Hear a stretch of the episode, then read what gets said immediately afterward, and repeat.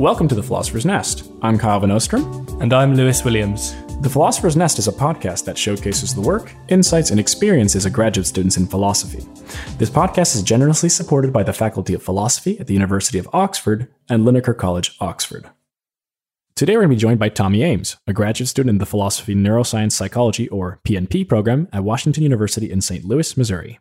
We'll be talking about Tomy's transition from a career in business to graduate philosophy, his experiences in the PNP program at WUSTL, and his research on aphantasia and episodic memory. If after listening you'd like to get in touch with Tomy, you can find his email address listed on his website, www.tomyames.com, and Tomy's also active on Twitter at, at Tomy Ames. Tomy Ames, welcome to the Philosopher's Nest. Thank you so much. It's very nice to meet you. I gather that you uh, took a little bit of a gap between finishing your undergraduate studies and then going on to begin your graduate studies. So I'd be really interested to hear, first of all, what it was that you were doing in the meantime. Yeah, that's a that's an interesting question because um, when I first came out of undergrad, I was told by a mentor not to go into graduate philosophy. He said there were no jobs, and even his friends and colleagues who went to Ivies were not getting jobs then. So don't go into graduate philosophy. And so I took his advice. Uh, it was uh, uh, Dr. Ronald Munson, who is a, a, an amazing bioethicist. And so I wanted to, of course, take his advice. And so I ended up getting a job at, uh, funny enough, an e commerce store that was in the back of a hockey rink. They sold ice hockey equipment. I was a hockey player for a very long time, and I knew how to write. Most hockey players just aren't all that smart when it comes to to writing, uh, or at least that's what I was told. So I had a pretty natural position there. I ended up going on to e-healthcare, managing some websites for healthcare organizations, doing consultancy um, around the United States. Went back into e-commerce with some of the the biggest brands that you could uh, imagine. For example, like New Balance shoes and all of their sub brands. I did a bunch of stuff for them, and I ended up becoming a vice president of data science at a marketing agency here in St. Louis, doing basically data work and uh, analysis work on marketing campaigns for some very large brands around the world. Of course, I always found that that really wasn't all that interesting to me. And I may have been kind of good at it, but uh, it never really made me that whole. And at the same time, it really wasn't all that, uh, it didn't use a lot of my brain power, you know? And so I wanted to go back and, and hey, you know, let's go back and get a master's degree in philosophy because that's what I truly enjoyed. And so uh, I went back to uh, the University of Missouri St. Louis, which is where I got my undergrad degree. They took a chance on me and ended up with my master's degree. And in the meantime, just really fell in love with philosophy again. And so wanted to pursue that full time. Um, you know, going back into academia, maybe the job market isn't as great or, or is, uh, you know, it hasn't improved since uh, 15 or so years ago when I got my undergrad, but nonetheless, it's something that I truly enjoy. So that's what I did in the meantime. Okay, so obviously initially you were discouraged from doing philosophy, but you sort of changed your mindset and decided to pursue philosophy, which is great. I suppose my question is, uh, do you find that after like and sorry, entering graduate philosophy after exploring other career options, do you feel like that gives you kind of any advantages or disadvantages, whether that's like academic or non-academic, broadly construed? Yeah, so I think there's advantages and disadvantages. So I, th- I think one advantage is that I do come with this life experience of understanding, at least in some way, about how the world works outside of academia. And so you can find these really interesting opportunities that maybe if you were in academia or if you haven't been exposed to, you know, outside sources, you wouldn't really know how to pursue. So I'm able to use all of this experience, not just you know writing and business and uh, social networks and and all sorts of things that I can leverage to sort of get my name out there, get my research out there. I can look at things in a different way um, that maybe some other people might not be able to. At the same time, it can certainly be a disadvantage. I am now, you know, 38 going on 39, which is not your traditional PhD student age. Stipends don't go as far for me, um, especially when I live 45 minutes away from campus and I have a family of six kids and a wife. And so I have all of these other things that it was kind of funny when I was applying for grad school. Um, I kind of considered it baggage because it's it's something that most other students don't really have at this point. You know, maybe maybe during their graduate education they get married or maybe they have a kid, and sometimes you know people are unfortunately discouraged from having kids during their graduate studies, and I don't think that that's right. But uh, but nonetheless, that's kind of the world in which we live. So I kind of come with you know this additional experience where I can find these opportunities and I can ask for opportunities where others might not. Uh, but at the same time, I also have to be a little protective of my personal time and my family time because there's so much of that that's going to impact the rest of my life. So it kind of goes both ways. You mentioned there that you've heard that having children d- during your graduate studies is something that's discouraged. I'd be interested to hear, well, firstly, why people might have uh, suggested that and, and also why you disagree. Yeah. So, you know, I definitely think that this is something that maybe it occurs to women more than men, um, unfortunately, as well. Because you can imagine the amount of appointments that it takes when you're pregnant and taking off time for raising the child and you know recuperating from having you know whatever procedure or whatever options you choose that can take a little more time um, obviously and that's time that should be given to mothers and, and parents of newborns that bonding time should exist for everyone at the same time it is often seen as maybe a break by others. And that's true both in academia and outside of academia, especially here in the United States, where we don't have any time off guaranteed outside of, you know, whatever your job is willing to give you or um, what your uh, essentially what you've built up from your company. And you're probably not going to get much more than that. Um, unfortunately that's the world in which we live. So i think academia is kind of the same way. It's it's kind of they discourage especially women from having children and taking that time off that they should have and that's time away from research it's time away from going to conferences and things like that. And that's that's something that we should work to change. Very well said. Is there any advice you'd like give to your younger self or to any students who are unsure whether to like pursue uh, graduate studies in philosophy or maybe build a career outside of academia? It's hard for me to want to go back and say hey you should have gone and gotten your master's and maybe gone on for a PhD earlier in my life. I think it would be very easy for me to say that. At the same time, I have all of these other experiences that have built me into the person I am today. I didn't enjoy all of those experiences, of course, but those experiences still made me who I am. I can definitely say that I wouldn't be living in the house that I do today. Um, I wouldn't have the family that I do today had I made different choices. And if I had been pressured to do certain things in a way that um, I have not, you know, done them. So in that way, you know, if I could go back and tell my younger self anything, it would it would say, you know, keep interested in this stuff keep up in the the academic world.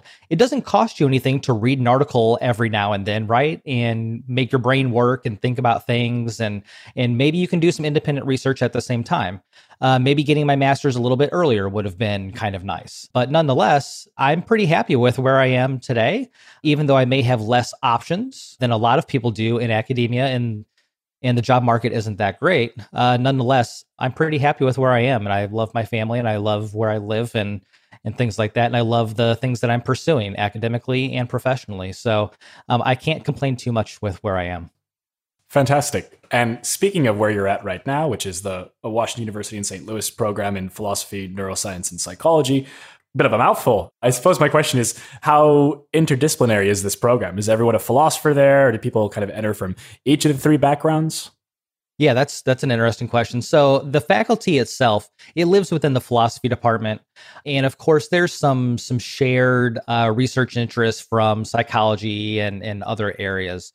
I've taken classes, for example, from psychology and anthropology, but it does tend to be a very philosophically focused program. And then we have some requirements of taking some what you would call empirical courses from the other sciences, and um, of course, depending on what your research interests are, they don't have to just be psychology or neuroscience or biology or something of that sort. It could certainly be anthropology, sociology, whatever whatever your interests are. But the faculty themselves, they tend to be um, wholly from the philosophy realm. And it's a really interesting program because it does allow you to take these classes that uh, we might not normally be able to take. And, and sometimes you do ask professors, it's like, hey, I'd like to take that class. And you're like, ah, this is really for, for sociology students or this is really mm-hmm. for psychology students. And you might have to kind of negotiate with them a little bit of, uh, you know, this is really my research interest and I need this for an upcoming project that I'd like to work on. Usually people are willing to work with you on that. So it's a really great program that's been a lot of fun so far.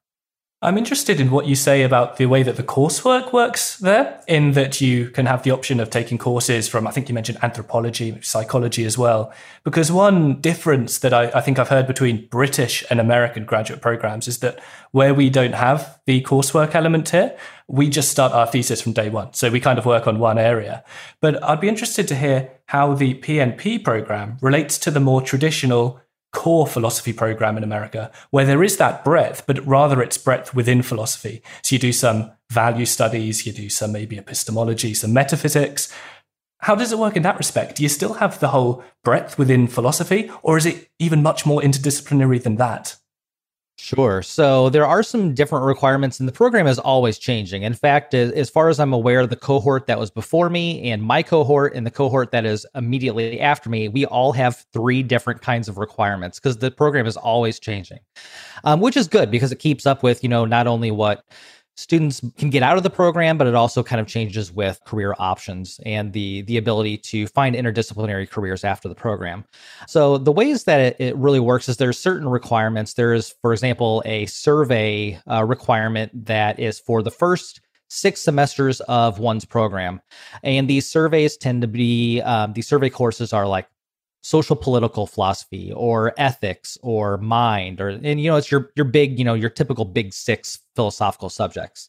You are also required to take four research classes and these may be something like memory or the epistemic and the practical, which is a course that I'm taking right now with Matt McGrath, uh, which is an amazing course, an amazing professor. So you still get these core classes that uh, most people would get, and then you also get some really uh, in-depth research classes. And then the PNP starts coming in by your four elective empirical classes, and these again can be from any sort of department, as long as it's you know pretty relevant to what your research interests are. So now you get sort of a meshing of your core philosophical concepts along with your empirical empirical concepts that sort of inform what your research is going to be. And of course, there's a foundations of philosophy course that you should take. It's more like, you know, advanced logic, things like that. And then another really interesting one that I uh, admittedly I have not taken yet because I know that I'm going to struggle with it, but is a basically a research methods class for psychology or like a stats class. You can you can take it either way.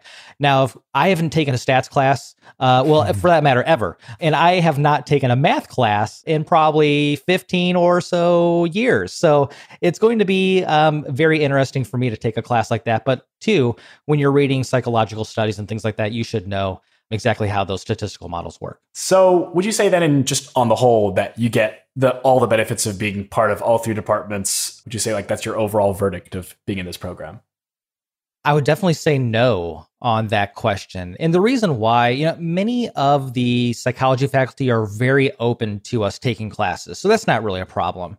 But it's not like we're a part of a lab. And that's something I've talked to my mentor about. You know, it would be really great to be part of a psychological lab. And that way you're actually doing hands-on research, you're understanding, you know, the methodology, the results, the impact that type of research has. And at the same time, you know, that sort of opens up the breadth of your ability to do research in that area and publish in those types of journals. So, at least in terms of that question, I would say no. At the same time, I do think it opens up some opportunities for teaching in the future. And that's one of the reasons why I really want to do this program, um, is because we don't know what the job market really looks like, right? And there are quite a few philosophers who have come out of this program, either as students or as postdocs, who have basically cross listing abilities to teach in psychology or other disciplines. And so having that ability kind of opens up the job market maybe a little bit more for me over somebody else. Oh, that sounds like a huge benefit indeed in such a competitive job market.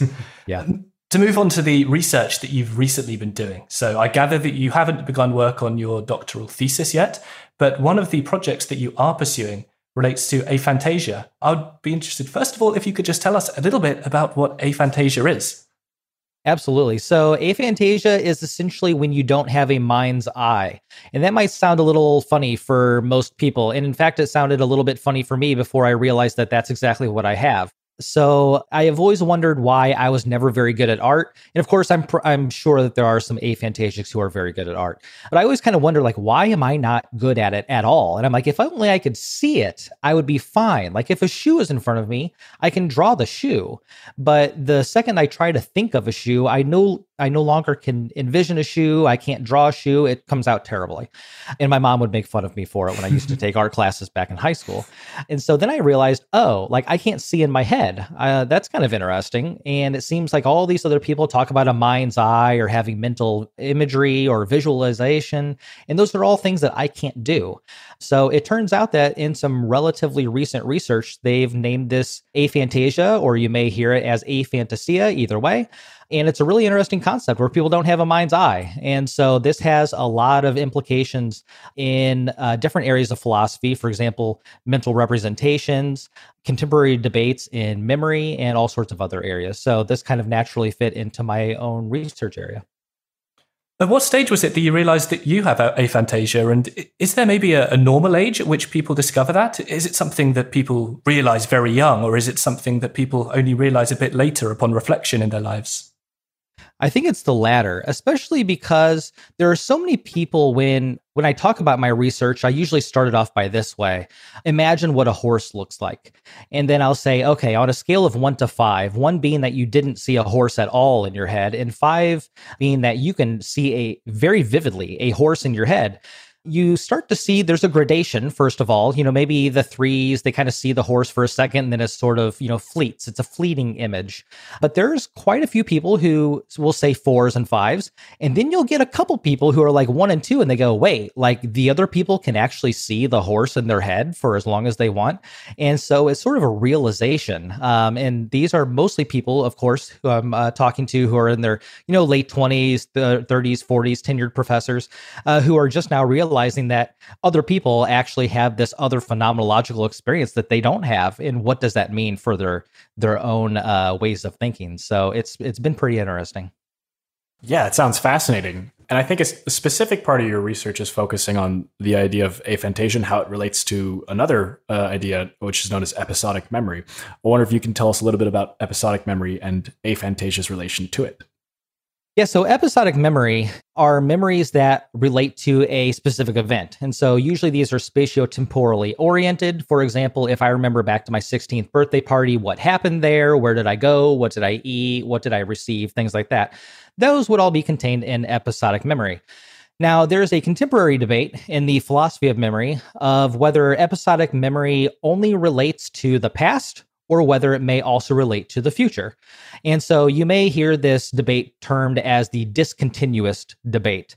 And essentially, what it is, is that we may believe that the only difference between episodic remembering things that have happened in the past and our ability to episodically imagine things in the future really are only different because of the spatio-temporal orientation of that phenomenal experience. And so between whether it is my 16th birthday party that I've had in the past or whether I am imagining that it may rain next Tuesday. You know, some folks believe that uh, there's really no difference between the two. Now, some of this debate hinges on whether mental imagery is a thing. And this is especially true for these folks in this debate called simulationists. And simulationists believe that episodic uh, remembering is specifically to imagine future events. Now, how would a person who can't mentally visualize the future be able to imagine the future? And that's one question. So you have some philosophers, for example, uh, Nanay, uh, who uh, has amazing research on mental imagery um, and memory. So I have to argue explicitly against him by saying, well, there are some of those out, or some of those folks out here like us who don't visualize mentally and what does that mean for the debate so that's what a lot of my uh, my current research is focusing on. Is there any consensus right now as to whether people who have aphantasia, whether they can actually have these kind of episodic prospective memories? Well, it seems like we can, uh, because I can certainly imagine that it will rain on Tuesday. It's very easy for me, at least semantically. And what I mean by that is without any sort of mental imagery, I don't have to uh, uh, imagine that there's going to be rain next Tuesday in a way that conjures some mental imagery. It seems like I can do that. Right? And I can um, have a prospective memory about all sorts of things, whether it's my next birthday or a car that I'm looking to buy, or maybe what my life will be like in five years, something of that sort. So it seems like I can still do all of those things without mental imagery. And so that's what the debate is about. Because if you're going to base episodic memory on one's ability to mentally conjure these visualizations, and there's some folks out there that don't do this, well, now that sort of changes the phenomenology of memory entirely. So that's what uh, a lot of the current research is about. So I think we've gotten some suggestions as to where you might be positioned on this, but where would you say um, your research is on this topic right now? Are there sort of problems you think warrant further exploration, or do you have any specific theses you'd like to advance live on air? oh, that's a great question. So I'm not really sure because the research for aphantasia is still so in its infancy. Um, there's always more things coming out, not only fMRI studies, but you know other psychological studies. Um, there's of course all of these phenomenological conjectures that are made by philosophers and all sorts of things. So I'm not really sure that I have a specific thesis right now, except to say that it seems to me like simulationism or any necessary requirement that we mentally visualize our future just seems wrong because some of us don't do that. Um, now, of course, in the debate, you will have some folks out there who say, well, mental imagery still happens. It's just on an unconscious level. And I don't think that that necessarily bears out in the empirical literature, but it is something that's continuing to, to go on in psychological research. Switching to a kind of final note, in correspondence with us, you mentioned that you can think of philosophy or you tend to think of philosophy like a game. I'm curious to see what you mean by this because I think it might relate to my own experience as well. Sure, absolutely. So this this kind of comes from my professional history as well. It seems like there's levels not only to life but also professions. Academia is not excluded from this at all. And so, as a graduate student, you might, for example, think of a graduate conference as something that you'd love to achieve, right? You're submitting your work there, you're getting some feedback about your research, you're getting validation about your research, and you get back some really nice comments, right? Um, but eventually you have to go on further. And so you might look at a small regional conference and you submit to that. And maybe it's the same work or another work that you're more proud of, or maybe something that you're a little more advanced in. And then you get in there, you give your talk, you get more experience, you get more feedback and now you're ready to submit to a bigger conference. And maybe this is like an apa or maybe it's a bigger regional conference or uh, after that you go on to a specialty conference or maybe an international conference or something of that sort so, in a lot of ways, I've kind of viewed my CV building as a sort of game um, where it's like, okay, now I've achieved the graduate conference. I need to stop going to these. I've already gone to two or three of them. You know, now it's time to go to your APAs, and it's like, okay, now I've I've now gone to seven APAs. I need to do more specialty conferences, and I need to get more, you know, more interesting ideas for my research and more contemporary ideas for my research, things that I can start to publish. Now I've kind of in my mind at least, I've sort of achieved in some ways the conference game and now i need to go on to the publishing game and now i've published a couple book reviews and uh, you know it's a pretty nice venue and i got some really great feedback from the author uh, who i made comments for so that was really neat. And now it's time to publish my own research. So in a lot of ways i've kind of viewed my philosophical career as a game. Now of course one downside of that is that well this isn't a meritocracy right? And there's all sorts of people out there who have all the merit in the world, all the knowledge in the world, even all the social network in the world who are just still not going to find jobs. And so this is sort of my way to sort of build out my resume and my CV in a really interesting way and always move myself forward. But at the end of the day, who knows whether it's going to work or not? But nonetheless, that's how I view it. That sounds like a really productive way of approaching things. Well, Tomy, thanks so much for joining us. I appreciate the time and the invite. Thanks for listening to this episode of The Philosopher's Nest. You can find our website at www.philosophersnest.com. And if you're a graduate philosophy student who might like to come on and join us for an episode, feel free to reach out to us at thephilosophers.nest at gmail.com.